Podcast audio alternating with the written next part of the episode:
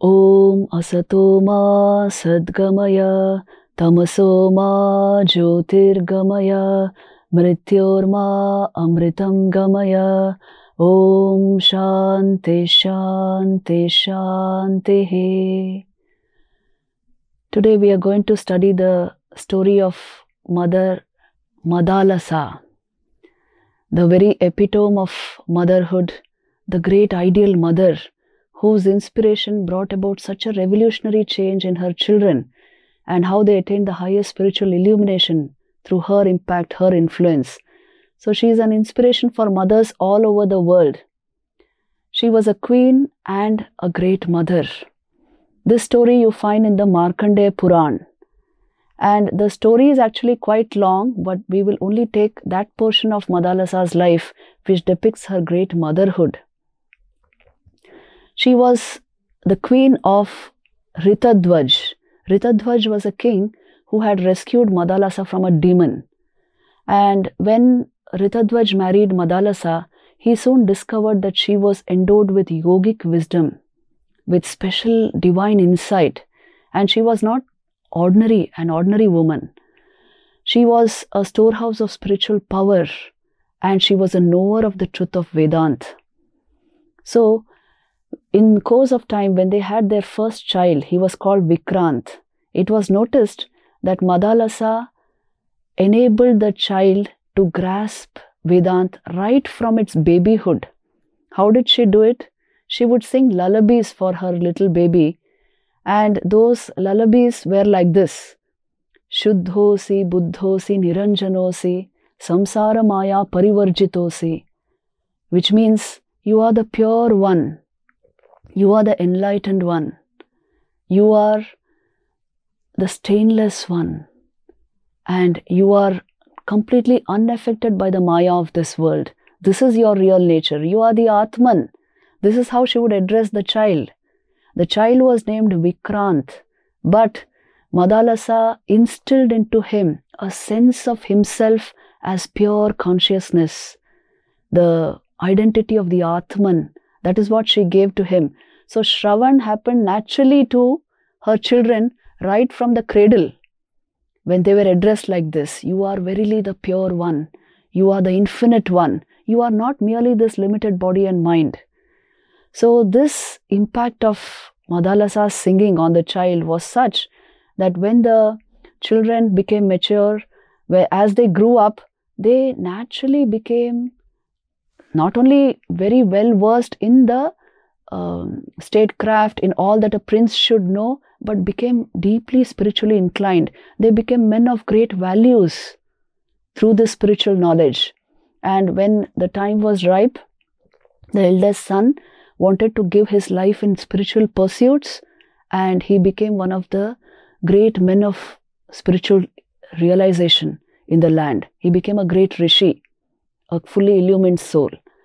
Even to the second and third son, which Madalasa had, she adopted the same thing, and they also grew up to be great men of spiritual realization. Now, when the fourth son was born, Madalasa named him Alark. So Ritadwaj was taken aback. Alark is not a very good name. It, it actually means a mad dog. Why she gave it such a name, the baby, is because she wanted them to think beyond name and form. Ritadwaj intervened in this and said that I will bring up this boy, and he trained the boy in kingly duties. So, all the duties that a king should know in statecraft, in military affairs, and gave him a good education, secular education, and he became gradually became a great king.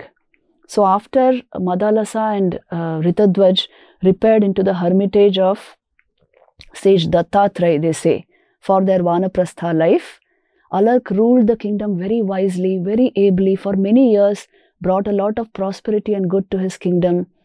And yet he was deep within himself. The influence of Madalasa was there, was unmistakable. He yearned for spiritual illumination. So once he had completed his duties as a king, he gave his kingdom into very able hands and moved on to a life of sadhana and attained, he also attained great spiritual illumination, great spiritual heights. They all became rishis of the land. So, who rejoiced the most? Of course, Madalasa. The story only points out to us the importance of a mother. Today's child psychology tells us that the first seven years of a child's life are really crucial.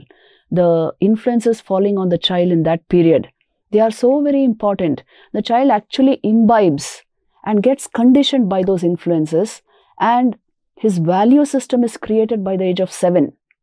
It functions as a template for whatever he will gather on later in life. And in this period, the first seven years, the mother's influence on the child is the greatest, isn't it? Because the child is closest to the mother. So, this role of motherhood in inspiring the next generation, in actually creating the psychology of the next generation, is so very important and it has to be recognized.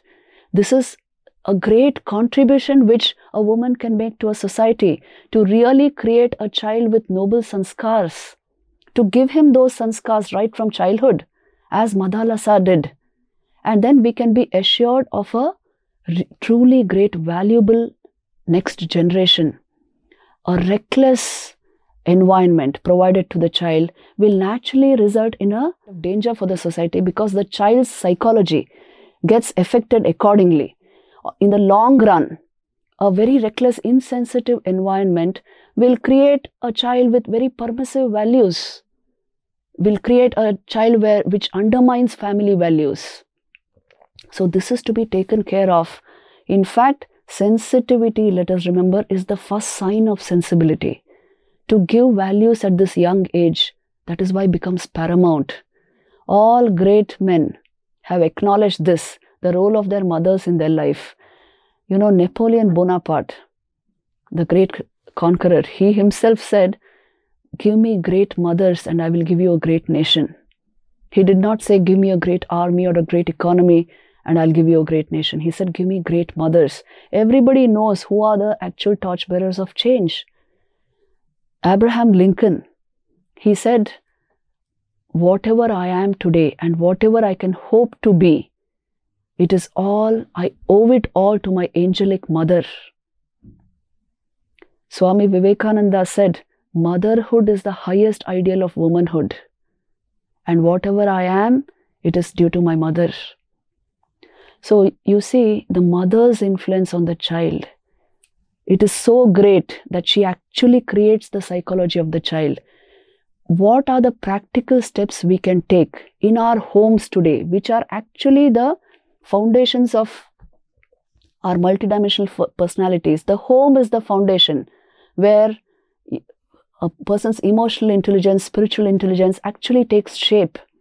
So, what are the practical steps we can take into our homes to make this happen, to allow real intelligence to blossom.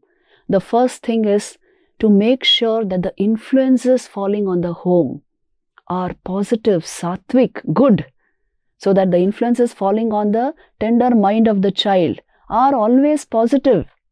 So we can ensure this if we give a safe, protective, sensitive environment to the child. Secondly, introducing him to Vedantic ideas right from childhood, to the glory of his own soul, to the fact that all strength and power lie within him. This is of paramount importance because he will grow up to depend on himself. He will grow up to be strong from within himself. So, this kind of an influence, right from the, as Madalasa did, right from the cradle, it can start. And thirdly, giving the child great uh, no, noble role models because children are born imitators. So, providing them with inspiring role models will ensure great character for the child. So, this is what we learn from the story of Madalasa. We have such inspiring women everywhere in our literature, in our history. We should be able to draw values from them. With this, I would like to end my talk. Om shanti shanti shanti